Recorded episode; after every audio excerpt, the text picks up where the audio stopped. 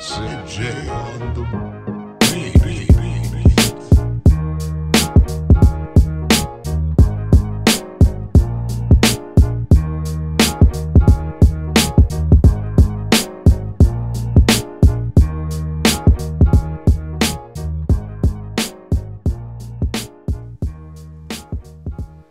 Guys, Hassell Cattle Company equals hassle free meat life.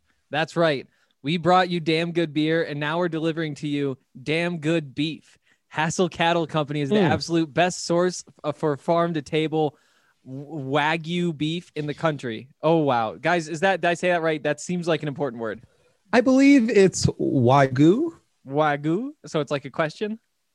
Justin, what Yeah, do you it's like think it is? It's like kind of in between what you two said, but I, I mean, I'm not an expert, but Well, by- give by us any- your pronunciation. Give us your guess. Like wagyu. Like it's okay. I don't know. You don't like Jake? not the goo isn't so pronounced. Mm, I Oh. enunciated too much on the goo. I Yeah, thought okay. Henry nailed it. Thank you. There Jake. you- I like there you you best go. Let's Google it real Um, quick. Hang on. what I can tell you is that when people in the office were talking about this beef and who gets to try some, I was never included in the conversation because they said that Mm. I would waste it, that this meat is too Wow. good for me. Wow. Um, and Whoa. actually, I think I'm not sure if I've talked to any of you guys about this, but I actually bought a steak this week and cooked it myself, in part to prove that I could make meat into a meal. I guess I've never bought a steak before. Um, so It's wagyu. See, okay, so wagyu. And while we've just learned how to actually pronounce this word, Mm. we do know that it is really, really good meat that should not be wasted on me. I, I'm, I like sometimes I think you see it on Twitter.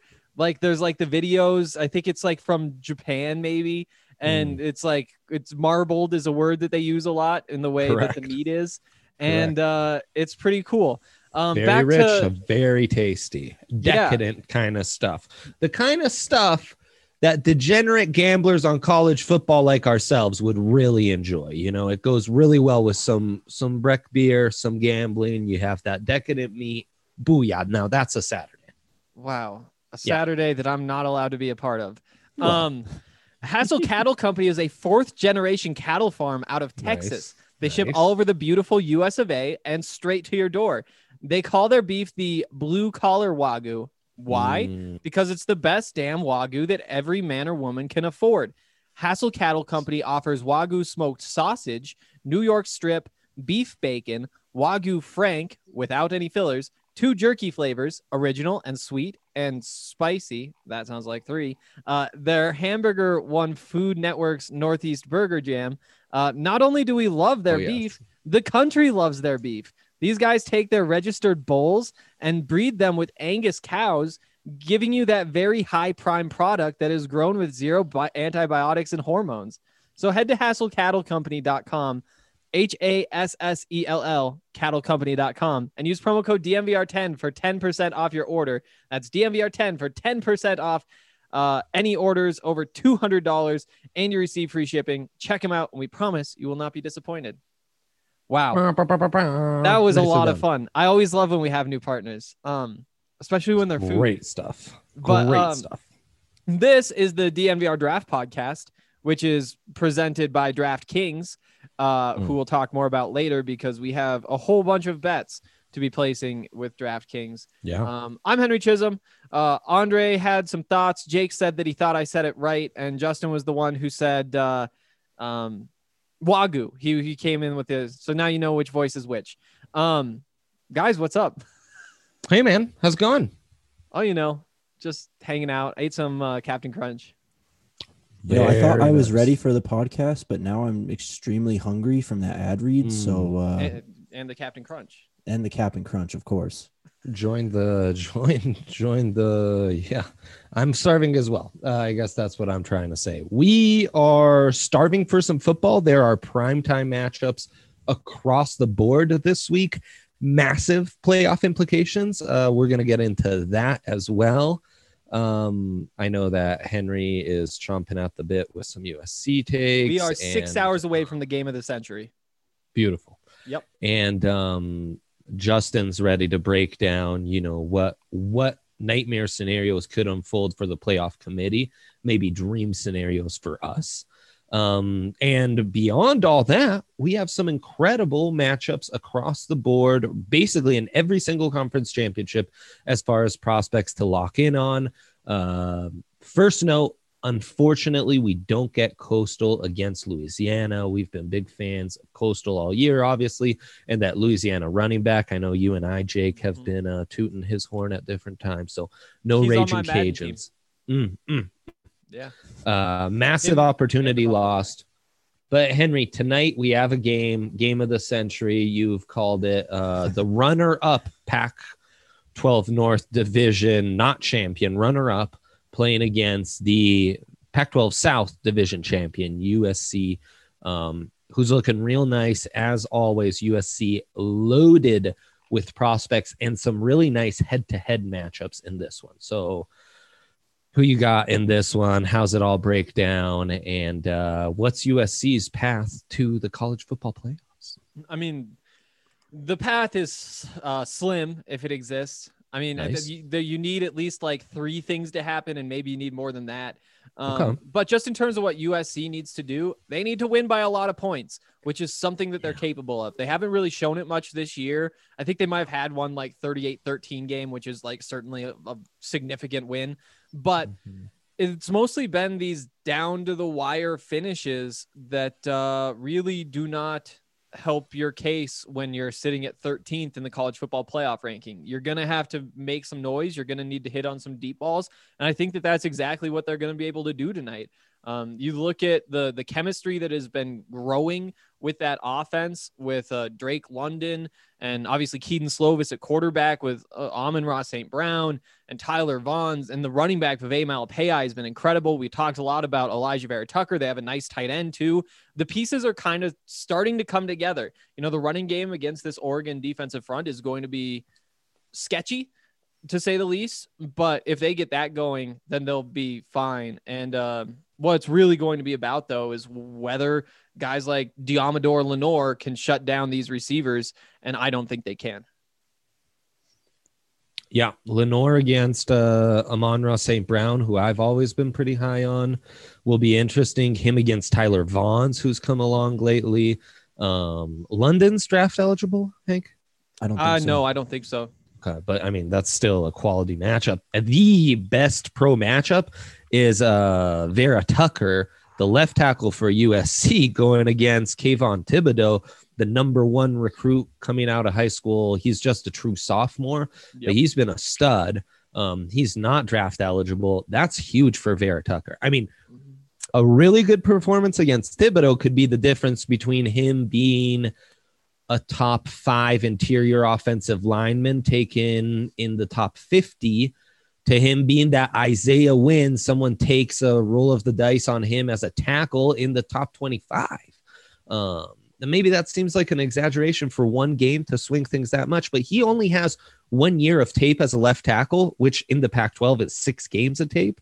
So if you really show out against the best comp you've gone against, that would go a long way. Um, Jake and Justin, I want your take as well. Slovis and uh, Chase Howell, with a couple other exceptions, starting to look like the number one candidates to be the top quarterbacks in that 2022 class. I believe you impressed- mean Sam Howell. Sam Howell, yeah. Oh, Yep. Chase is my our former colleague who uh that was great. Uh, I've been really good about not screwing up first names in a minute. Uh that's an all-timer though. That's an all-timer. That's some epic crossover right there. Uh but no, Sam Howell, we've got some other ones. Uh you know, for example, I'm in a dynasty devy league and I need to start loading up on quarterbacks and I'm looking to draft a guy um that for 2022 already. Uh, so who should I be targeting? How do you who do you like? And you know, how do you see Slovis in this matchup where Hank Oregon starter will be playing as well? Shuff, Shuck. We learned it Shuck. Shuck. Uh, yeah, he he should be playing. Last I heard, I'll I'll double check on yeah. that. So and he's another prime candidate for top quarterback in 2022. Yeah, I mean, I've it, he's tailed off a bit in my mind. Yeah, he has kind of, um I guess, tailed off. I mean, he was very impressive once the season started. um, and kind of just flattened out a bit. Slovis has been impressing me a bit though. Um, there are some some concerns I have right now, but I mean we got plenty of time to get into his evaluation.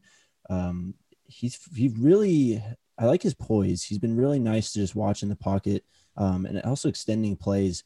Uh, you know, for someone as I guess you would call him as a pure pocket passer, uh, he's been fun to watch and just how he makes the plays. And then his deep ball has been pretty impressive as well. I mean, when you've got the targets that he has, it's um, makes his job a bit easier for sure. Although I do have another guy I'd like to throw in the ring for the 2022 quarterbacks. We talked about him for a bit. Phil Jurkovec, man, Boston College. Your That's guy. my guy. Yep. He fits. He fits. He belongs in there. Yeah. We'll see. Um, it's been interesting how BC has been uh this year, you know, recovering from the loss of Addazio and how that offense has still looked pretty frisky.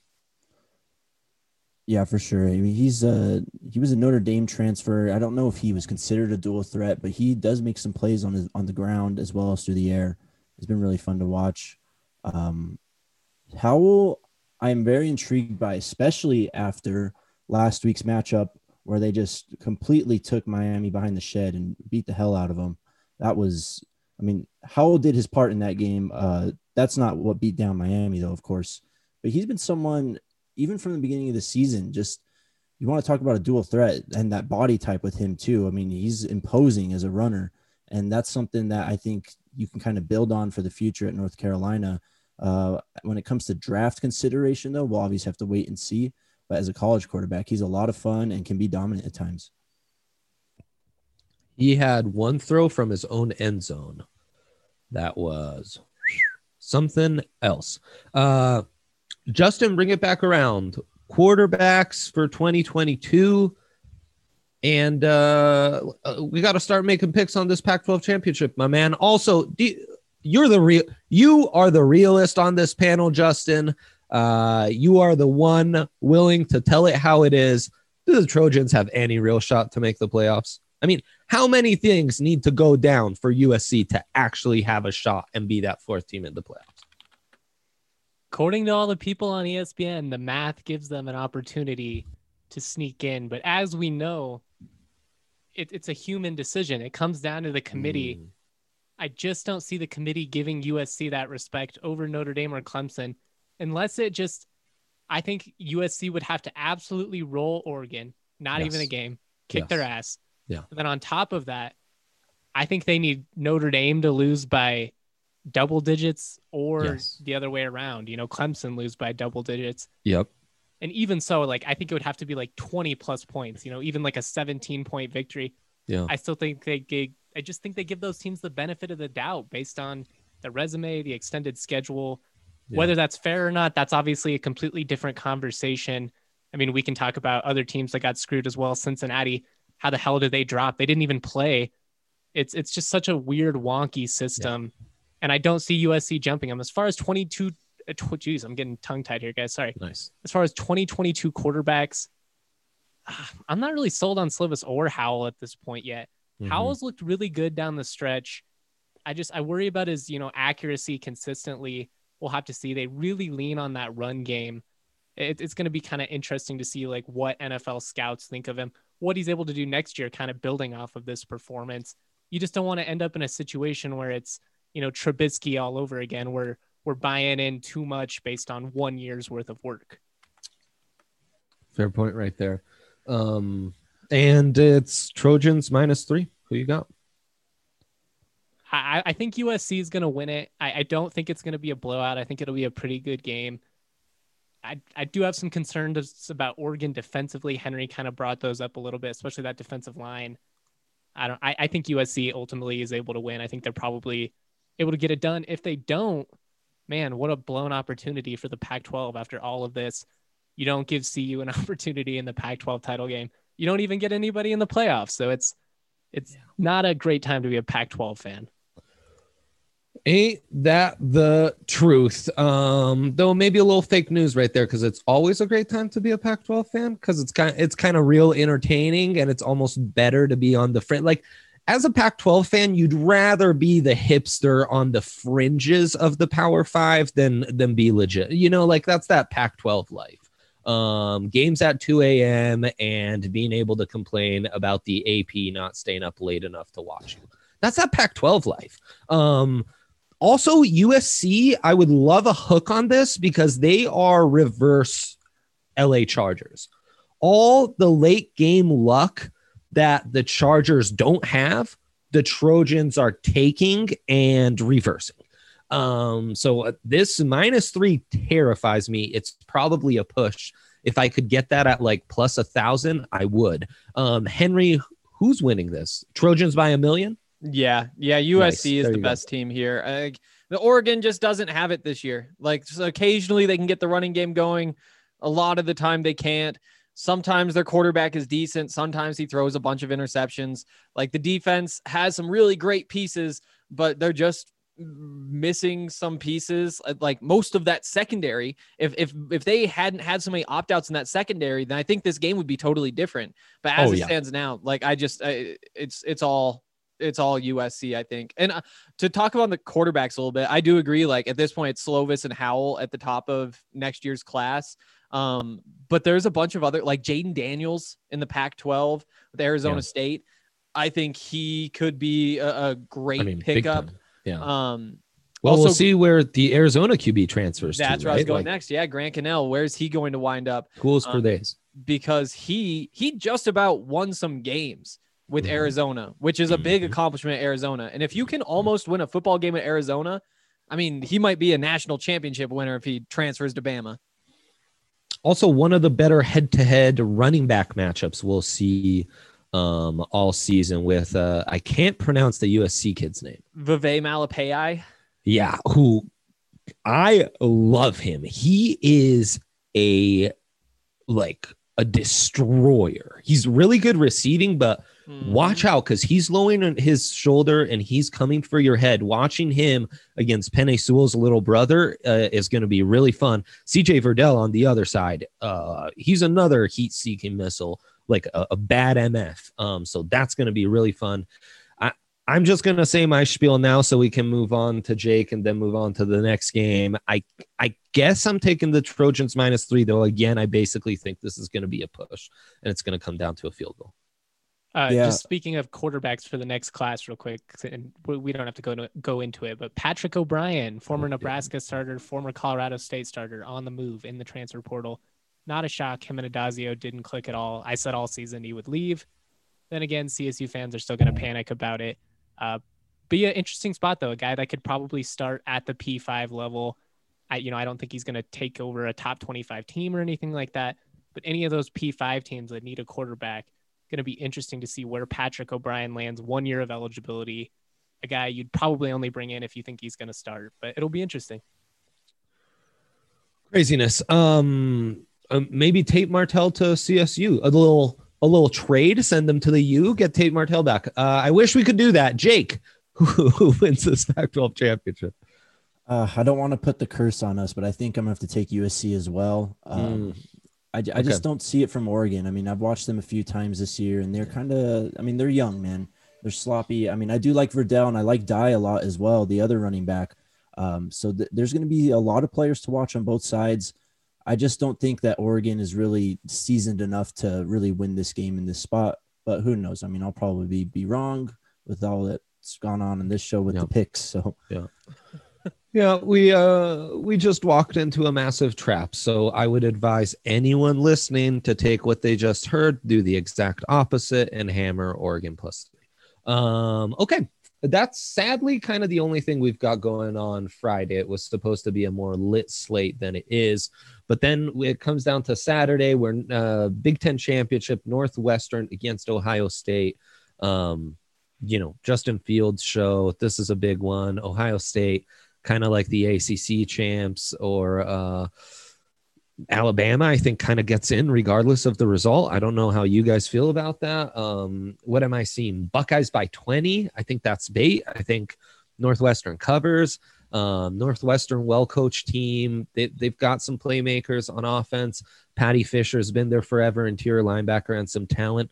At cornerback, but it's all about the prospects for Ohio State on the O line, the skill positions everywhere. Shaun Wade needs to kind of pick it back up, restore that stock. Jake, we're going to start with you. How do you see this panning now, and who's your pick? Well, obviously, I think Ohio State's going to win this game. I'd be extremely shocked if Northwestern came Yeah. and really took it to Ohio State. Um, in terms of covering the spread, though, I I kind of lean towards Ohio State. I'm not completely Hmm. sold on this Northwestern team offensively. I don't really know if they could hang around with Ohio State if things Yeah. got high scoring. Yeah. And also, I believe that Ohio State has some guys on defense that could really cause Ramsey some problems. Uh, the running game for Northwestern has been kind of touch and go as well. Yeah. So uh, while the number is enticing at 20, I do kind of worry, you know, if Ohio State goes up by two, three touchdowns in the first half, does Northwestern have enough to bring Mm, that total back and kind of close that spread down to that 20 gap? Um, I guess I'm going to take the minus 20. I'm going to take the bait. I just, man, I don't know. That's a I- tough one. I like your thinking, and I think maybe an Ohio State. Oh, I don't have a spread for the first quarter, but we will be monitor- monitoring that first quarter spread because I think Jake just outlined a very nice path to taking like a Buckeyes minus three and a half in a first quarter spread. Uh, Justin, Big Ten championship, intrigued? How's this pan out? Honestly, this is the game that I'm least looking forward to Yeah. in terms of the conference championship slate. fair. I mean, Ohio State's going to roll. Yeah. The spread scares me a little bit. I, I think Ohio State covers. I really do. But it's just one of those things by principle. I'm not going to put money on it. I won't touch a 20 point spread in a conference championship game at this point of year. It shoot, Ohio State might win this game by 40 and I'll be kicking myself for not doing Yeah. it. But it's just one of those.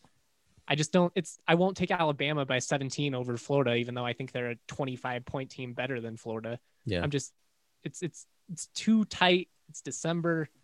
It's when weird stuff happens. Damn straight. And what a weird season for Ohio State. They don't get to play Michigan. They get Indiana when the quarterback's injured. You know, Northwestern's their toughest test, like big whoop. They don't even have their best player in Rashawn Slater, who's an opt out. Kind of a bummer this Ohio State season. That could have been so much more promising. Hank, you taking the the bait? You laying all these points, or what you doing here? You're a You smart know, guy. People are I- smart who go to Northwestern. They they usually are. Um, Well, yeah. Well, I don't know. They're, Okay. they're supposed to be. But uh, the, to get to the game, um, I think that Ohio State, there's a real chance that Northwestern's defense just can't keep up with them. Like that they just tear that defense apart because that defense hasn't seen anything like Ohio State because there really aren't many things like Ohio State's offense. Um, and that that tempts me to take that minus 20. Um, it's also tempting that Ohio State needs to win this big. You know, it's rare that you see a spread like this and the team is probably thinking we need to cover this spread. And and they might not be thinking in terms of we need to cover the spread. They may be thinking we need to win by 25 so that we get into the college football playoff. But it, it basically in this situation, the team is trying to win by a lot, and that makes me feel a lot more comfortable to take a team um, when the spread is this big. I still Big haven't point. committed to doing it yet, though, just because it scares me. I do like that you brought that up though, the style points thing. It is a situation where, like you said, you know, they're gonna go in there with the mindset, we have to throw 60 on the board tonight. You know, we're trying to prove without doubt we are one of the top four teams in the country. Yeah, and I mean, I wonder how much can Paddy Fisher and guys like that keep up with like the Justin Fields runs, the, Exactly. you know, all that, you know, all the the picks, Yeah. slants. They they they really stress that middle of the field, and as soon as you you start to overreact to that, bye bye, Chris You Olave. break two or down three of them and the Yeah, game's over. It's over. It's going to be a over. big test for those linebackers, especially in the RPO game. I mean, are you going to be able to keep up and kind of, Exactly. you know, see everything on the field, or are you going to get exposed? So, yeah Yeah, and I mean, shoot, Northwestern plays them tight. Uh, we might be talking about. Um, remind me who's their coach? I'm blanking on his name, but we he might be a top candidate for the NFL in a, in a month. You know, Fitzgerald, exactly. So, uh, you know, game that could swing a lot of things, and sticking on that line of coaches who could put their names in some big time coaching carousels. By the way, this weekend we had our first big opening um, come alive, and we were talking about that in the chat. Um, so let's get into that Big 12 championship. Oklahoma suddenly sneaks up on us. They're in this. Still plenty of uh, prospects to monitor for the Sooners, but this is really all about Campbell's Iowa State Cyclones. Uh, Brock Purdy. I'm sure I'll be writing a full scale apology to him next week. Um, and yeah, like a great story, long, nice tight end.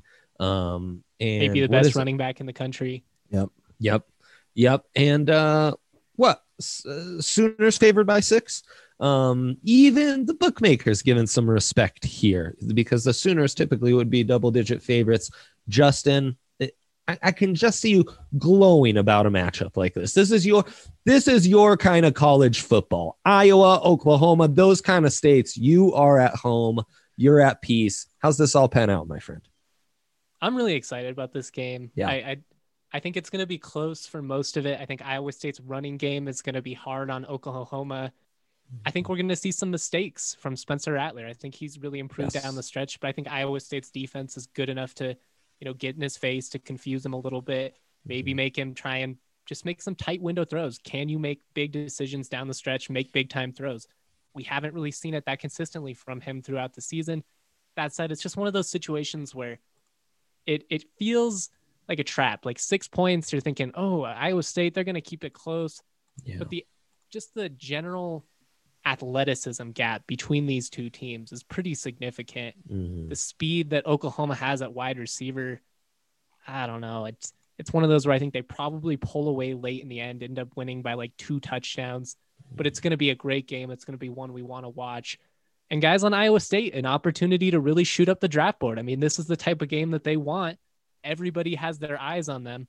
You know, prove us wrong. Prove that Iowa State is, you know, deserves the top 10. They got the most flack for being a top 10 team. Why'd you drop Cincinnati? Why'd you move up a two loss Iowa State team?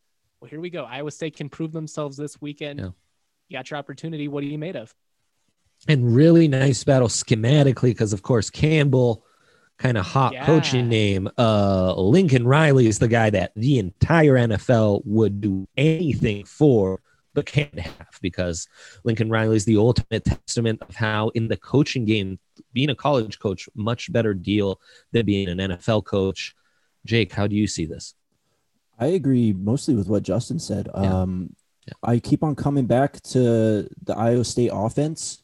I think that it's going to be really a fine balance between kind of bleeding the clock with Breece Hall on the on the ground game and Purdy making enough plays through the air. Uh, when they matched up earlier in the year, I think it was early October when they first played. Uh, Iowa State won by seven. It was thirty-seven to thirty, so a Mhm. fairly high-scoring game. Uh, Purdy's stat line though, only 50% completion, 12 of 24, 254 yards, one touchdown. I think he's gonna have to play better than that if they want to beat this team again. Um, Yeah. Rattler, as Justin said, he has improved, but he has shown those stretches where he can like force the ball and create some turnovers for the other team. If that's the case, I do like Iowa State defensively, and I think Matt Campbell can kind of force Rattler into those situations. yeah The six points is enticing. I think that's going to be where I'm going to go with uh, uh, the Cyclones in the six.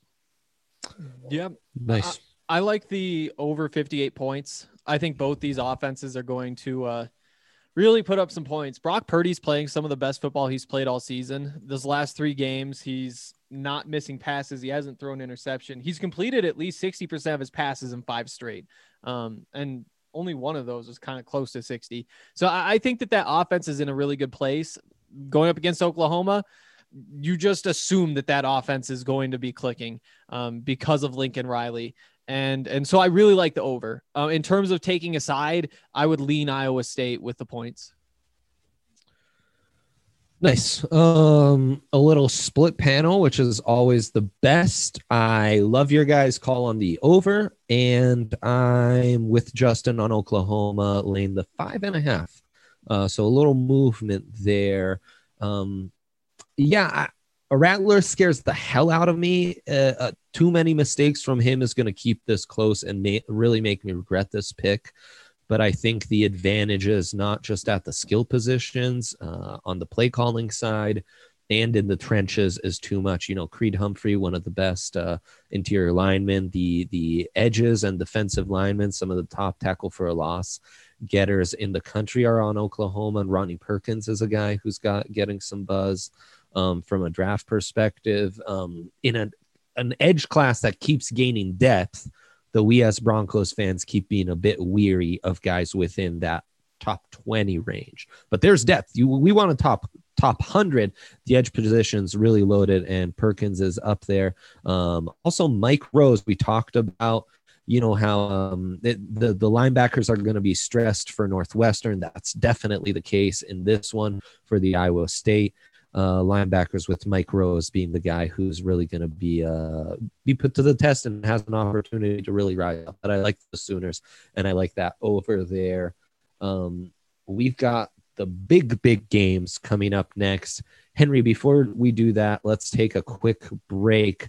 I know you've got some special shout outs, some uh, some bills you want to pay, maybe some more complaints you want to uh, vent out about not getting free stuff from our advertisers.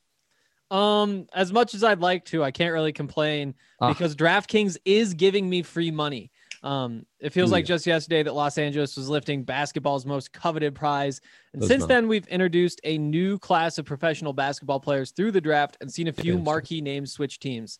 Yeah. Luckily for us sports fans, DraftKings Sportsbook, America's top rated sportsbook app, is here to kick off the 2021 basketball season with Oh, a yeah. no brainer for all customers, new and existing. If you haven't tried DraftKings Sportsbook yet, head to the App Store now because you don't want to miss this. To celebrate the return of basketball, DraftKings Sportsbook is giving you a plus 75 point spread on the team of your choice on opening night. That's right. All you have to do is bet on any opening night game. And if your team doesn't lose by more than 75 points, you will double your money. This Saturday, there will be an endless amount of action to get in on. So don't wait. Head to the app now. DraftKings is safe, reliable, and secure, making it easy for you to deposit and withdraw your money at your convenience. So download the top rated DraftKings Sportsbook app now and use promo code DNVR when you sign up to get a plus 75 point spread on opening night for a shot to double your money.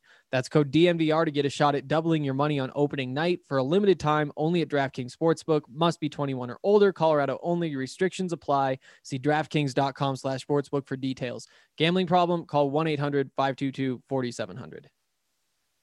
Nice. That's it. Beautiful. Yep, yep, we did it.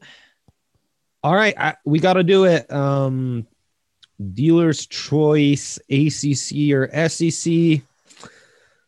Let's start with the ACC. It's um, Jeremiah Owusu Koramoah's world. We are simply close. living in it. Uh, was it though? Really? Um, that's the only time I will try to pronounce it in full. Is on special occasions. If the Broncos draft him, I will again try to pronounce it in full for the most part, I will just say J OK. Uh, he boy, he he's got to take care of Trevor Lawrence. He's got to look after Travis Etienne. He's um, you know, we've got these edge rushers for Notre Dame that got to come after Jackson Carman, and we're gonna see how Trevor Lawrence handles pressure. Dare I say, the last loss Trevor Lawrence suffered against LSU was in part because the quarterback he was playing against, Joe Burrow, was the better one in handling pressure. Um, and you know, Notre Dame, they've got some dudes. Ian Book is playing well. Lots of NFL talent on that offensive line that's going to be tested. I want to keep watching uh, Derion Kendrick, the high end corner for Clemson, another guy we've seen mocked to the Broncos. It's a phenomenal matchup. Obviously, the Irish won the big one when Lawrence wasn't playing uh, in the regular season. It's a whole different game now, and it's Clemson favored by 10 and a half. Jake, um, wow. I'm a little shook from that line. I didn't realize it was that high. They are just baiting you to bet on the Irish. Yeah, it's kind of disrespectful, isn't it? Sure is. Sure is. Brian Kelly, uh, shots fired to you, brother. Sure. Um, I mean, I look at this game and I obviously you go back to the one from earlier in the year and DJ Uiagalelei really played well. I mean, even if Lawrence was in in that game and he matched DJ's performance, I mean, I don't I still don't know if Clemson wins that game. Yeah. Um, especially if Ian Book comes back and plays the way that he did in that uh that first matchup. that would go huge in this game. I wanted to ask you guys though, it, playoff implications in this game. I mean, is there any way either of these teams don't make the playoff? somebody gets rolled. Somebody gets rolled and USC dominates. It's really, I mean, it's going to have to be an eye test thing that's so significant that they're like, we just, we don't think either one of these teams should be back again. We already got the big time Clemson Notre Dame matchup though. And I just, I, even if it ends up being a blowout, like, I think they're going to give them the benefit of the doubt and just say, you know, we've, we've seen it all season. Mm-hmm. They, they did get the one win earlier. How do you keep them out? Yeah. To, to me, I, I really think I don't know. It's tough. I, I do think that the only team that could jump all the way up there is USC.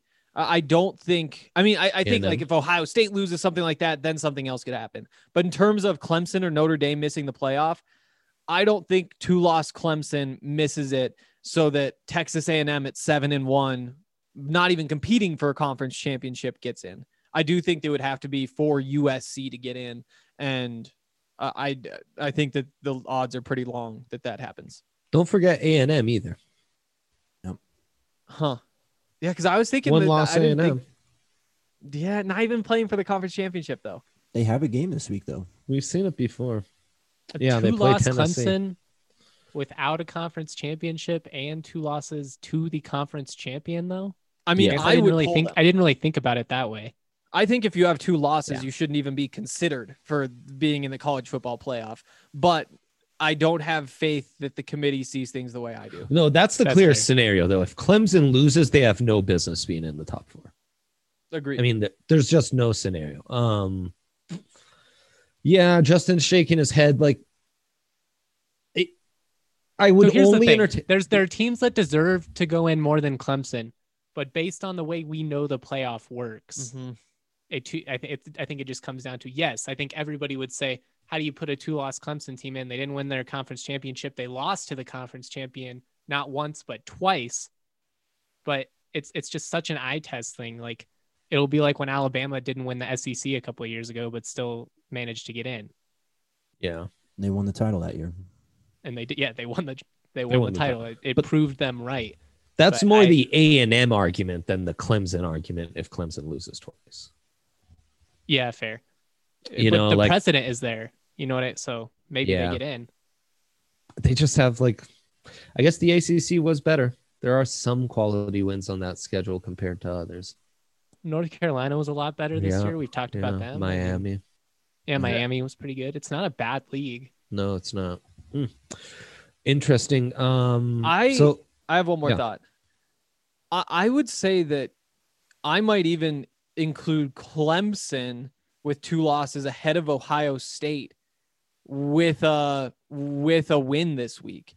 Just just like if you look through the resume in terms of like like Ohio State's beaten two ranked teams. One's Penn State, who we know is no good. The other is Indiana. Um, I guess they will have beaten Northwestern too, so that does change things. But six and zero, having played those teams versus Clemson doing what Clemson's done and losing to Notre Dame twice. I, it, I think it's an interesting discussion. if there wa- if the Big Ten didn't hold so much political power, I think you'd have a case. Yeah. Um, Big Ten's just bending themselves over backwards, and like there's we just the trends of how the committee ranks these playoffs. We like it doesn't take a, a genius with inside information um, to know that yeah, the Big Ten like holds some real weight in Mhm. making those decisions, and would a- a- an undefeated Ohio State team just will not be left out. Yeah. Um, No chance. So have we been have we given picks already? Everyone's taken taken Uh, Clemson basically. I'm taking Notre Dame. I'm taking Notre Dame. yeah. Are you taking them to cover? or taking them Cover. to win. To cover. covered, covered. Okay, just Yeah. clarifying. I mean, 10 like Jake was saying earlier, like you you sub in Trevor Lawrence for uh Uiagalelei in that game. Wow. Like DJ. yeah, for DJ, uh it's it's not a 17 point difference. In fact, I think that there's a good chance that it's like a negative point difference. And that doesn't mean that I'd rather have DJ play this week. I certainly wouldn't, but it's not like that was why they didn't win that game. Exactly. Um, if if you want to say it win, it's because they had like a couple of defensive guys who were out too, who are supposed to be back. But but I, I really think that this is like this should be a five point spread, a six point spread. I, I don't think that this should be a 10 and a half point spread. It's got to be Notre Dame. Mm, Andre doesn't like that. I think Nope. Clemson's gonna roll on. you just really- triggered me, and I think I think it might be a little naive to say that DJ in his really his first college start um, was not a downgrade to the best quarterback I've seen in the last 15 years in college football. I mean, he threw Um, for 435 yards and No. four touchdowns, right? I'm with you, brother. He took over in that late. He took over in that late first quarter, but uh, Notre Dame got a little tight, and DJ and that offense weren't able to pounce for the kill until late, forcing overtime, and then what happened happened. I think if Trevor's there, they are able to go in for the kill, and there's no overtime, and they're able to win it outright. Are they able to win by 11 or more though? Not close. Mm, mm, mm. And I, I think Brian Kelly's built that program up. I'm very, very tempted. I think Notre Dame is mega bait here, but I'm I'm I'm taking the Irish 10 and a half plus 10 and a half. I'm doing that. Um, I, I believe in what they've built. I really do. And I don't think Clemson is at the level they've been even the last five years defensively. They just aren't. They're too young. Um, they've they've run into that thing that makes Bama so great is Bama's all the farm system is never made up of pure true freshmen. It's always like redshirt sophomores that have been they've been in the ranks. They've been playing fourth quarters in those 60 point blowouts. Saban's groomed them, they're ready. Dabo's starting a little too much inexperience. That's going to catch up to them here, and they're not going to cover the spread. Do I think they'll win? Um, the other big game, Bama, Florida. I mean, two best offenses in the country, probably. Um, like 10 legit pro prospects on either side of the offense, just a conservative estimate, probably. Um, two top 50 quarterbacks, arguably, two Heisman finalists, maybe every Heisman finalist coming out of this game. Justin, this is again your territory. Uh, and you already hinted to the spread, and you're laying the points? No, you're taking the Gators plus 17. If I were, well, as an Alabama fan, I, I don't want to bet on Florida to cover against them just because that'll tear me up inside. Nice. But if I was, you know, if I was placing money, I would definitely put money on the Gators covering that spread. It just comes down to it's December, it's a conference championship game. I think Alabama's a lot better than Florida. I think they are a 17 point team better than Florida. But I just think it's going to be closer than that. Alabama defensively is not what they've been either. You know, we just talked about Clemson, you know, they're not the strong, you know, Mhm. Clemson defense we're used to. Well, it's, it's not really the strong Bama defense we're used to either. It's not, it's gotten a lot better as the season's gone on. It's more disciplined. I like what we've seen from the secondary. I think the linebackers are really underrated on Alabama's side, but Mhm. it's it's just one of those. It's going to be tight. You know, we've we've been really high on Kyle Trask. He's got great weapons. He's played really well. Based on everything that we've seen, it seems absurd to say Florida is going to lose by that much. I, I'm much more likely to take the over if I'm going to put money on that. But even then, it's like 74 and a half points. It's so many Crazy. points. I mean, I, it's, I don't know. From a betting perspective, this game kind of scares me in a lot of different ways, but it's the game I'm most excited to watch. It's going to be a great one. I mean, this is the ultimate 2020 football matchup right here. Um, just pro matchups all over the place. Heisman's probably on the line this weekend either way. Definitely. And I love how you outlined this. I almost think Florida's at an advantage coming off a loss, and Alabama's at a disadvantage coming off of like two months straight of blowing teams out by 40. They haven't had a game in forever. you get tighter when you're not used to playing in close games. Like when you haven't played in a close game all season, you get way tighter. Florida, who no longer has playoff implications, who just got embarrassed by LSU, they're They not just want to play spoilers, man. Ex- Exactly, exactly. When you play with house money, you are dangerous. I'm taking plus 17. I'm taking the under. These two te- defenses are too well coached, too talented for the, and I mean, look, it's not like Saban and Mullen haven't been preparing for this matchup for like a month and a half. They, they didn't just wake up Monday and be like, "Oh, preparing for the Gators. I wonder. Let's watch some tape. Uh, I wonder what they bring to the table." No, they're they're studied up. They're ready. Um, so I, I think with those coaches, they don't let this get out of hand in a shootout like that. Um, but man, this is phenomenal. Jake, who you got? So, I, Justin, I know you said you're a bit nervous betting this game. I do have. I wish I had the actual nugget, but Alabama's covered the spread in like seven or eight straight games, and these are massive spreads that they've been covering. So, but I'm, It's true, and I've every time I've kicked myself for not taking it. So that's a great point that you brought up because all season I've been like, look, I trust this Alabama team more than I trust anyone. It's just principle. These spreads have been so absurd that I've been scared to take them. But I've just been missing out on opportunities to make money. So listen to Jake here. I'm right there with you, man. Even last week, I saw them against Arkansas, and I was like, "Ooh, 28 and a half, man. I don't know." And I'm Covered don't know easily. why. Yeah, I don't even know why I thought that. Um, that this game, I'm really excited to watch. Uh, as Andre said, lots of prospect matchups across the board. Really going to see if Marco Wilson gets exposed here again. I mean, obviously he had the shoe throwing incident at the end of the Florida game that caused them to lose, but he was getting beat like a drum out there, man. And uh, it was a true fresh, or I think it was a true freshman, Kayshon Boutte, the LSU wide receiver, comes out wearing number one uh, basically as soon as Terrace Marshall declares this guy is getting fed like crazy and has broken 100 yards in both of those games. And it really exposed Marco Wilson. Uh, he was someone that I kind of liked, but man, that was just a rough showing. And now you're going to have DeVonta Smith and uh, Metchie on him. We'll see.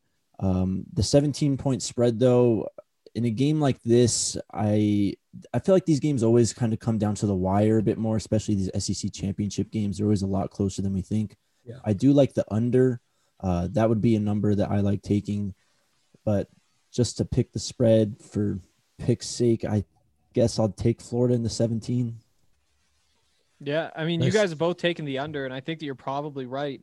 But 74 and a half is a crazy number for an SEC championship game. And I'm Oh, really hoping this is the one where we finally get to stop hearing about SEC defenses because it's a myth that hasn't been what happens down there in years. This is an offensive conference. This is it's the it's the Big 12 down there and it's time to just say that. Um but yeah, in Okay, terms of like is Pac-12, sh- get the 70 well no but that's what's so frustrating because it's like nobody plays defense it's like well watch watch this game tonight. Watch watch oregon go out there put together a good defensive effort. Not not against bama fair to say but then watch this tomorrow and tell me which conference has some defense. Um boy could that sound dumb a week from now if i'm wrong. But uh the- the- um I, I do think like 74 and a half it has to be under. Because what does that mean? to. that means it's what like Oh, like God, 40 to 35 a 42 35 game could happen with these 40 to 35 could definitely happen. I I know it could happen, but in Like- an SEC championship, like that- One of these two know. teams is going for over 40. Am I not wrong? I, I would be surprised, but it's do both is is really what Do it comes both. down to. That's the thing. Like I could easily see this being Bama 42 Like 28 maybe. tw- exact 42 28 is exactly what I basically have. Uh, yeah, and that that gets you four and a half points short. So yeah, I, I mean, uh, I'm going to put money on So Florida many plus points. 17. I uh I don't know what else to do here. Like I I don't know what to expect because this could be a game where both teams score in the 60s. I It'll be it interesting. I hope we get a dumb one where it's just like I do too. to That'd be a lot of fun or something like that. I mean, it'll I make me too. sweat and I'll hate every minute of it, but I feel pretty good about Bama making the playoff either way. So let's get a crazy game. Be Yeah. awesome. House Mullen never got too frisky against Bama in his time at Mississippi State. Maybe with Dak once, but that's Well, about it, right? Yeah, did they? they Oh, Nick beat Dak Mullen? did Dak, right? one time, but Yeah. it was Mullen there. I'm Pretty sure he Hmm. was. Yeah, yeah, yeah. No, uh, Dan was there for sure. Um, who was the quarterback they had after Dak? He never did anything. Fitzgerald, right? Fitzgerald, yeah. Yeah, Yeah. Well, they had the uh, Starkel for a while too. yeah. I mean, Everybody's had Starkel. But like ev- every single defender on Bama is basically going outside of the trenches, especially is going against the pro prospect at Florida, and that's a primetime matchup. Um, and then you know Florida, those guys have a big opportunity. An edge steps up against uh, Leatherwood or um, you know what is it, Dickerson on the inside. Um, Yeah. Problem I I could tell you more like plays they've done on film than their actual names. It's embarrassing. Um, and you know, in the secondary, DeVonta Smith, like this could be the first wide receiver since I was born in 1987, Tim Brown, to win the Heisman. Has it really been Oh. that long? I'm pretty certain. Yeah. Holy shoot! Sorry, Yeah. try not to swear so much. No, but I man. mean, you're right. It's been a minute. I, honestly, I was seeing a fun thing on Twitter, like say who won the Heisman in your draft year. You're basically dating yourself if your Heisman winner is a non-quarterback. True. Like, Huh. because last 20 years, it's nothing but quarterback. Well, Mine wasn't, Eddie George, 1995. wow, legend. wasn't Charles Woodson the last non-quarterback or running back to win the Heisman in '97? That was the Did year I was born. He would be Did mine. I Reggie not myself. win it? No, Reggie Reggie won a Heisman. Reggie but won it, but I'm saying Remember the 'cause first took it back. The the only non-quarterback or running back to win it was Charles. Oh, not Woodson. or running Oh, back. I didn't or running my back. Right, Yeah. right, Because right. Derrick Henry won. Yeah, no, I think Two. you're right. Yeah, Yeah. I think you're exactly right. my birth Um, year. So, I don't like, even know my birth year one. we're on the verge of history. It, I would say, like unprecedented times, we could see a wide receiver uh, win the Heisman, but unprecedented times doesn't mean what it used to mean. So uh, we will go ahead of that. Charlie We're- Ward for me. Ooh, uh, NBA draft pick Charlie Ward. uh, gotta love that. We do have a MAC championship tonight, so watch um, Buffalo. You know, you gotta watch Jaret Patterson. He's a legit, uh, like NFL prospect, and what he's doing is insane. We kind of talked about him in our All Americans, and Justin Mountain West. You know, San Jose. Um, State against uh, Boise is going to be fun. That San Jose State offense is, uh, you know, There's six Enjoyable. half point dogs in that. There, there's there's potential for upset in that game. That's a good San Jose State team. Like, mm, mm, I I think Boise probably pulls it out in the end. I think it's just going to be tough. They have so much speed at wide receiver. Boise State does. It's insane. But and then I'm really. It's going to be a good game. It might be better than a lot of these games we've talked about. To be honest. yeah, and AAC Xavier Jones, Xavier Collins. We get to watch him at Tulsa go against Cincinnati. Um, EJ Sanders, my favorite pro- prospect on the Bearcats. Their edge rusher. Boy, does he look the part. Uh, he's just not there yet. He's super raw. So, Henry, any special shout outs you need to make before we get into some listener questions? Note from last week. Uh, any final ties up before we close this out?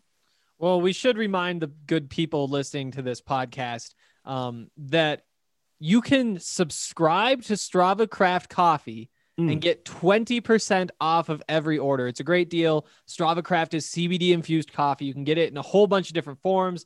You want like the whole beans or the grounds or the K cups or whatever. Uh, Strava Craft Coffee has CBD infused whatever kind of coffee you want. And uh, you can go to the website. You can actually use the code DNVR20 and get 20% off your first order from Strava. Um, and if you like it, then like I said, you can subscribe. You'll get your coffee shipped to you every two, three, four, six, or eight weeks. Um, and you'll get 20% off of any product that you subscribe to every single time. It's a great deal. Make sure you take advantage of it. It really is good stuff. Uh, doesn't give you the jitters. CBD can help with anxiety and body aches or whatever. Um, so check it out because it's helped a lot of people and it might help you too. And again, that's code DNVR20 to get 20% off your first order. Or if you subscribe, you get 20% off every single order. Oh yeah. Good stuff. Yeah, nice. Um, all right. The count comes bearing gifts in a nice little uh you know, draft uh draft conundrums. Okay, gents. The pantheon of Broncos draft nerds on Twitter are pounding the table for a tackle or cornerback in round one. I'm willing to bet that this does not happen. Munchak has the James contract in the books and Calvin Anderson as well as Moody to fill in the gaps for at least another year. And Fangio likes very specific players. He'd rather develop guys unless they are Hall of Fame like prospects.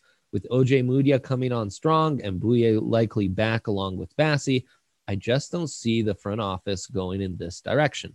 What do you think? And I know it's early, but if you had to guess on position odds, not player, what position do you think they'll draft and look in round one? I look forward to your rants. Love the count. We love you, the count. Wonderful question.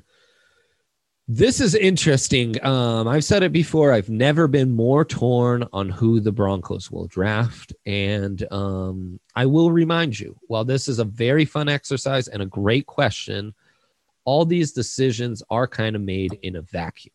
It's fun to then look in retrospect and read into it and see a million different trends. In the end, they're all made in a vacuum. Um, so, yeah, maybe there is that linebacker or that cornerback that uh, jumps at you, um, or even that offensive lineman. But if you were to go by position and handicap the most likely to be addressed in round one, who would what what spot would you go with, Hank?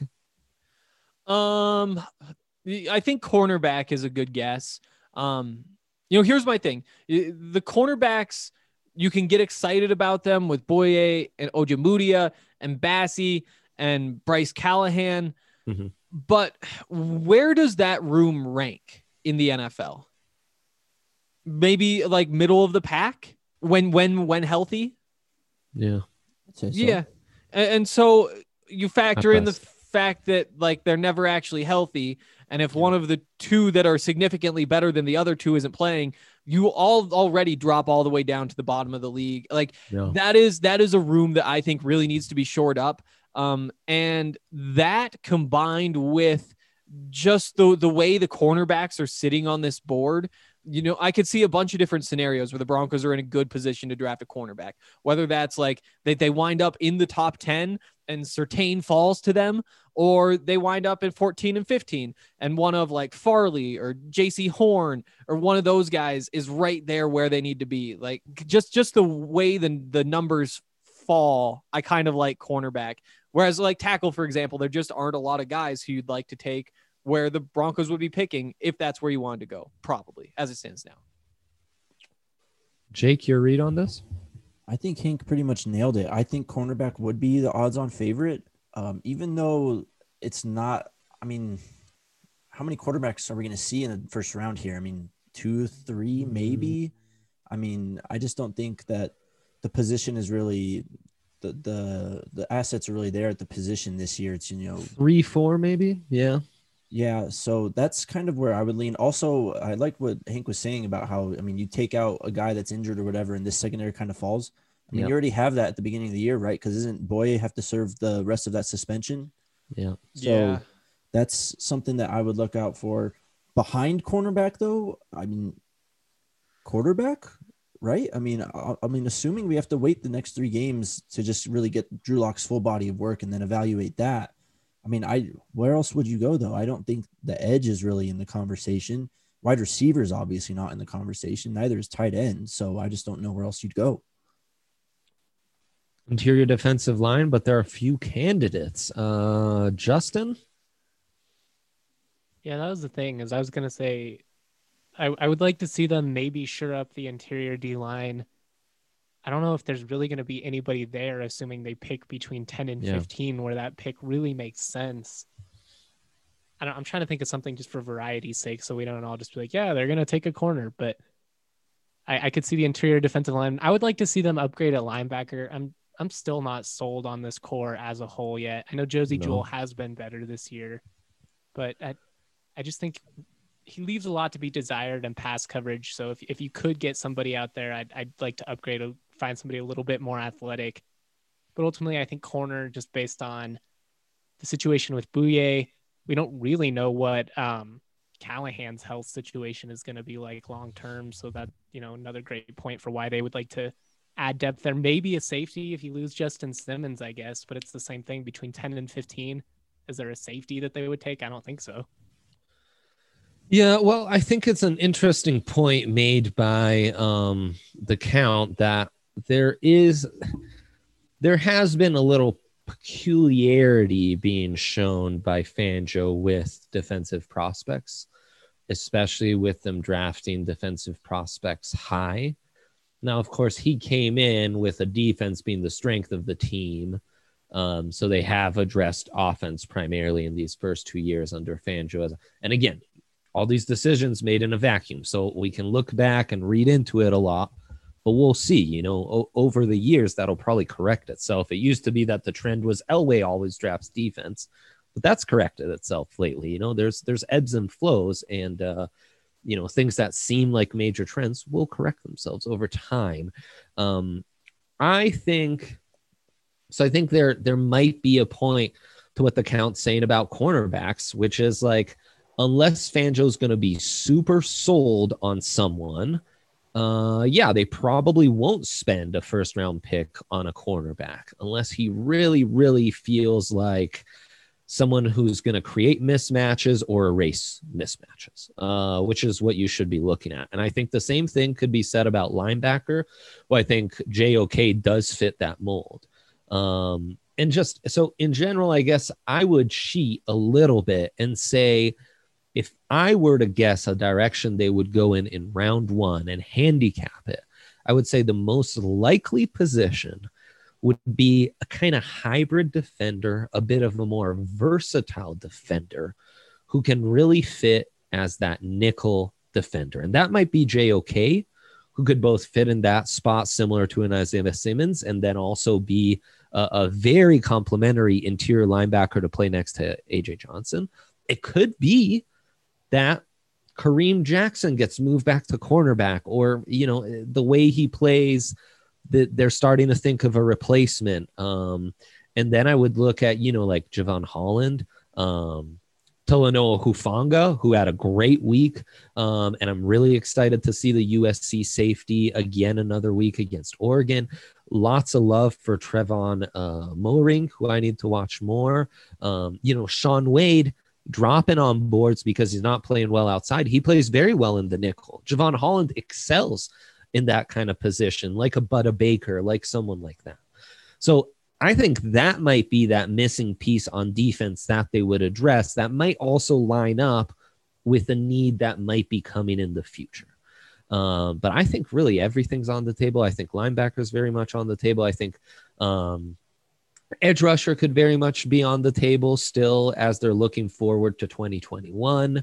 Um, and I was talking to you guys privately. I think a really nice need would be kind of this new position that, in a lot of ways, is arising in the NFL, which is that running back wide receiver hybrid. There are a million different types. There's Ekeler, there's Kamara, there's Austin, um, Austin Ekeler. I just said uh, McCaffrey, of course. Antonio Gibson's kind of different. Kareem Hunt kind of does that. Um, Josh Jacobs a little bit. I mean, he, yeah. he displayed it last night. Right. Um, I mean, so you really have, and we saw Dominic Felton, the UCLA kid who really fits that kind of role. Dimitri, of course, I got that wrong, uh, but so it's a it it's right, a D though. first name. Uh, he really fits that mold. Tooney, who we've been drooling over all year, kind of fits that role. Um, Elijah Moore, who I saw in Mel Kiper's latest rankings, ranked in the top twenty-five he's more of a hybrid returner, YAC gadget weapons than a true like hybrid running back, but he kind of fits that mold. Rondale Moore, when I brought this up, Jake, you were saying he'd be perfect. That's That's, another guy. position I would, uh, you know, maybe look at. Like if we're going after luxury picks, well, shoot, let's get real luxurious up in here and add just that final, real fancy piece. Uh, at the offensive skill positions, and let's roll. You know? There have Is been more than a, running back one at this point. Yeah. There have been more than Mm. a couple uh, mock drafts that I've had where I've taken Travis Etienne in the first round. Like it's it's it's not hard to justify. Like if you go into this Especially if you offseason, slip and win a couple of these games, and you're picking more closer to like 15 to 20 versus Mhm. like 10 to 13. yep, I I love him, man. yeah. Especially if they can get off of Melvin Gordon because of his upcoming likely suspension or whatever we call it at this point. Then you're sitting there with one running back, and that running back is Phillip Lindsay, like uh, the perfect running back to add a compliment like this to. You know, and I think I think that's what they tried to do. They've shown that that is something that they want to have, and they just made a mistake by choosing Melvin Gordon to fill that role. I think that there is certainly a world where Etienne's a Bronco. I mean, that's an interesting question because I look at this running back class, it's really intriguing. And I think after Indy, after these guys do some stuff at Lucas Oil Stadium without wearing pads, one of these guys, if not multiple, are jumping into the first round. And you are exactly right, Justin. What if they're no longer drafting at 15? What if they're closer to that 18th pick? And then I don't know if Javonte Williams runs a 445. I, you could talk me into that. Mhm. Um, Najee Harris, same thing. Yeah. Etienne, same thing. Uh, If you only know. get one, who you going right now? Just all three of you. You get one running back. You're picking at 18. They're all on the board. Who you going? it's it's got to be Etienne to me. I, I think that it just has to be at this point, especially with the Broncos' needs. Like Najee's tempting. I really like Kylin Hill, and I really think that he is Yeah. going to be like the next Alvin Kamara. But the first one, I think it has to be Etienne. It's really close for me because I like so many of these guys. I like Javonte a lot. I like Etienne a lot. But Najee Harris, I mean, you want to talk about someone that's actually shown like value in the passing game and run game. Yeah. I mean, that's been the most impressive. thing to Underrated as a pass catcher. Great. point. Absolutely. That's been the one thing that's been standing out to me more than anything with his game is how he's grown as a pass catcher and just how dynamic he can really be. And he I think he really fits that mold that Melvin Gordon was brought in to kind of fill. And you know, you can kind of future proof that role when you bring in Najee and you could get rid of Melvin Gordon at the same time. I don't know if that makes sense money wise with the contract, but it's just I mean, he's only got a year left, so it'd still plug a hole. But Najee's my guy. He Dre? could be a little Kareem Hunt esque. Um, in his like, you know, we just talked about all those hybrid running backs. Like Hunt isn't the first one that comes to mind, but in that role, he's played really well. And I could see Najee being the same way, like not a burner, not like the kind of power that Derrick Henry has, but still a dude that, man, how did we let him get in space one on one? Like now we're getting torched. Um, One more factor before we move on. That, yeah. And who knows how much NFL GMs actually put this into consideration, but Najee didn't have to take that many carries throughout his Oh. career. He got to play behind a. This is a guy that's going to go into the NFL, assuming nothing horrible happens over these next next couple of weeks, and or you know he should be healthy. Yeah. That's going to be a big factor. Etienne has had a lot of touches over the years. Yeah. That's a lot of contact, a lot of wear and tear. And he kind of you know, came something to back consider if it unnecessarily comes for down the to those year. two. Yeah. Did he come back unnecessarily or did he not get great feedback? That's what I keep coming back to is I wonder if we like Etienne more than the NFL does.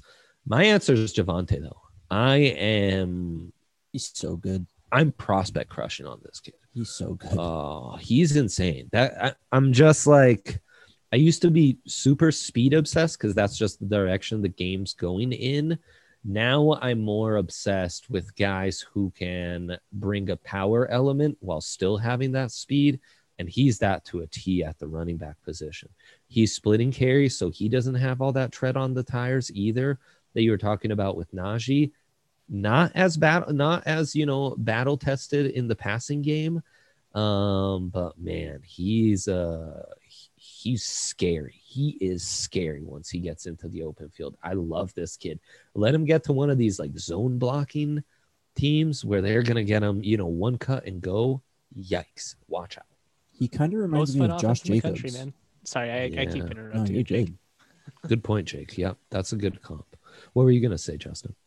I was just gonna just add nothing important. That UNC offense. We said Florida and Alabama are the best offenses. UNC probably the most fun offense in my opinion. Yep. And Jake's been I mean Jake's been on UNC longer than any of us. He got us sold right off the bat. I kind of No doubt. I kind of jumped on that bandwagon. It's been they're a fun team. I'm I'm really intrigued by them going into next year. Yeah. Maybe the ACC favorite. And while we're on Broncos prospects for UNC, Chaz Surratt looked great last week. Their interior linebacker who used to be a, a quarterback, um, so he's still raw, but man, he is a bad dude. Hank, any final notes on the running backs? Um, Mel Kiper just came out with his updated rankings. Jermar Jefferson of Oregon State, who you've mentioned before, his fourth running back in the class, with Demetric Felton sixth. So uh, I, I thought that in his rankings, the Pac 12 was underrepresented. I'd say the same about the Mountain West. For example, no Trey McBride in his tight end rankings. And I think we'll see that nationally. The West prospects, uh, a lot of the opt outs have already gotten the love, but now we got to catch up on that Pac 12 and Mountain West tape in those final six games. And the national media will start to catch up. But Jefferson already getting some love now. Yeah, I mean he's really good. He he is more of the between the tackles type of runner. Like still very good athlete. You have to be to be up there. I don't love him as much in that like catching the ball role. Yeah. I'd be curious what the numbers actually look like. But yeah, I mean, I w- before you brought up all these names, I was gonna say, you know, when we all have this many guys that we like, maybe it isn't a first round need. M- Yep. Maybe it is something too. where you wait and get yourself a Demetric Felton or a Kylin Hill in the fourth round, or, or get yourself a, a Jermar Jefferson, for example, in the second or third round. Um, and, and that really has to be the discussion to me is are you really in that good of a place that that you can justify spending a first round pick on a running Yeah. back when who knows how big this separation is going to be between the first round guy and the third round guy. I mean, who's Yeah. been the best rookie running back this year? I guess Jonathan Taylor might be taking that over. But I mean, you could make a real claim that's James Robinson, who went undrafted. And and I, I do think that maybe there is some more separation um, at other positions than at running back, especially when we aren't talking about any of these guys as like top 10 picks. But I I there are there are a bunch of guys I really like. And if they took one of them in the first round, I wouldn't I wouldn't be the one complaining. Going back to the counts question, the more we have these types of discussions, the more it seems clear to me, especially if Drew Lock proves to be the guy that is worth gambling another year on at least. Um, that the spot the Broncos will be drafting in is just not great. It's a prime spot to try and trade down. Um, and you got to kind of hope that one of these offensive linemen or wide receivers or quarterbacks is still available by the time the Broncos are on the clock so that there actually are teams behind them incentivized to trade back up. Because the other scenario is all those teams drafting in that range who do have quarterbacks are kind of dead in the water because like you already loaded up on wide receivers, you've got your young quarterback. There might be some nice depth at offensive line. There might be some nice depth at cornerback, uh, even nice depth at edge, though maybe you're reaching by that point, but it's mostly going to be wide receiver, tight end. Um, and it might be a tough spot. And all these positions of need, I would love to trade down and do exactly what they did in that Noah Fant, uh, Drew Lock, Dalton Risner draft, add an extra top 50 pick. And then all of a sudden, you're addressing all these needs that might not be immediate needs right now, but by the offseason of 2022, safety, cornerback, uh, right tackle with Ja'Wuan James, running back once Melvin Gordon's contract's up, and God knows what Phillip Lindsay's doing. These all will be needs in uh, four to five years. And it's in contrast to maybe the biggest immediate need is the interior defensive line. And there's no one. There is no one. The big riser in Kiper's rankings was uh, Daviyon Nixon, the defensive tackle out of Iowa. Uh, he's promising. He's been productive. We'll dig into his tape, but I think you know his big rise is also a factor in there really being no candidates on the interior defensive line. It's crazy. Um, we've just it, and it all of this underlines the kind of weird year it is where a lot of these dudes, I'm going off their 2019 tape. A lot of these dudes we won't have seen on the field for 18 months. And that's just different. That's just different. Gambling on a guy without having tape of him for almost two years and just gambling on the tools and the rawness you saw on tape two years ago really taking off and running now. So it's going to be a weird one. Yeah, I, I think we should circle back to this and maybe we each just bring our like rankings like of what we think is most likely um, because I think where this conversation has to go next is to quarterback because that is Yeah. the one other really big need. Um, but we've had the Drew Lock talk a few times, and so I feel like maybe we should just push that to next week after we get one more game, and then Yes. say, like for me right now, I'm thinking cornerback is still number one, most likely. Um, maybe linebacker, and then Mhm. running back or quarterback is right there for me. Yeah. You nailed it. And edge offensive tackle probably sneakily in there with that slot defender, um, potentially. Yeah, Mhm. I, I feel like I could almost handicap it and it'd be like cornerback plus 200, uh, Yeah, linebacker plus 400, quarterback plus 600, trade down plus 800, something like that. If I had to put odds on it right this moment. One more point with the corners, though. I mean, just look at. I mean, I know Andre, you've been preaching. You got to look at it in a vacuum, and I agree. But you just look at last year, and I mean, they took Ojemudia in the third round, and Bassey was an undrafted guy. I mean, I Fangio's kind of shown that he can work with these guys that aren't necessarily blue chip prospects, and he can have them contribute right away. So, I mean, there are some top corners. I mean, you got uh, Surtain, and you got Horn. Uh, Kendrick might be in that conversation. But I think the Broncos, Farley if they sure. Farley too, if they miss out on those top guys, I think they'd still be fine. I mean, Yeah. you might not get the high profile Yeah. guy, but I think you can get someone that can definitely be worked with and brought into the fold very quickly. Agreed. Uh, The thing about Fangio's defense is coming into his hire, I said you don't need high end cornerbacks, and that's been proven true. What I did say is you probably need high end linebackers. He's proven that's not true. So he's proven that regardless, he doesn't need high end corners. He doesn't need high end linebackers. He can make it work with high end safeties. He can probably make it work without high end safeties, but then you need another of those areas in the back seven to be high end. So what I'm getting from Fangio is yes, you don't need one specific area, but boy, it'd sure be nice to have a stud in one of those areas to kind of make up for your lack of studs in other areas, if that makes any sense. So it doesn't matter how you split the pie, but let's just use some premium assets on this back seven and not put it all on Ed Donatell and Vic Fangio's shoulders because that's kind of what they're doing right now. And I'm not sure I love that strategy. Better re-sign Justin Simmons, man. Yeah. They have cap space though, man. Damn straight. Damn straight. That, yeah. There's no reason not to. Is the thing. Yeah. Like the get it done. Sh- Shelby Harris is the cap. and I was I was kind of questionable going into the season to be honest. I was you know is he worth Yep. the money? Yep. Yes, he is based on everything we've seen. Absolutely. He's been solid. He's Yeah. been solid. Henry, do we have any closeout notes? Um, any reads you need to make, or we're good? No, we're good on those. I did just realize that Oh no, we're gonna have to have a Justin Simmons conversation after this season, and I Yeah. still don't know where I stand on that. those are probably the needs. Yeah, It's gonna be a wild one. It's a it's a fun one. Um, with there being kind of a lack of clarity on stuff. So Gonna We be will be of an having- offseason.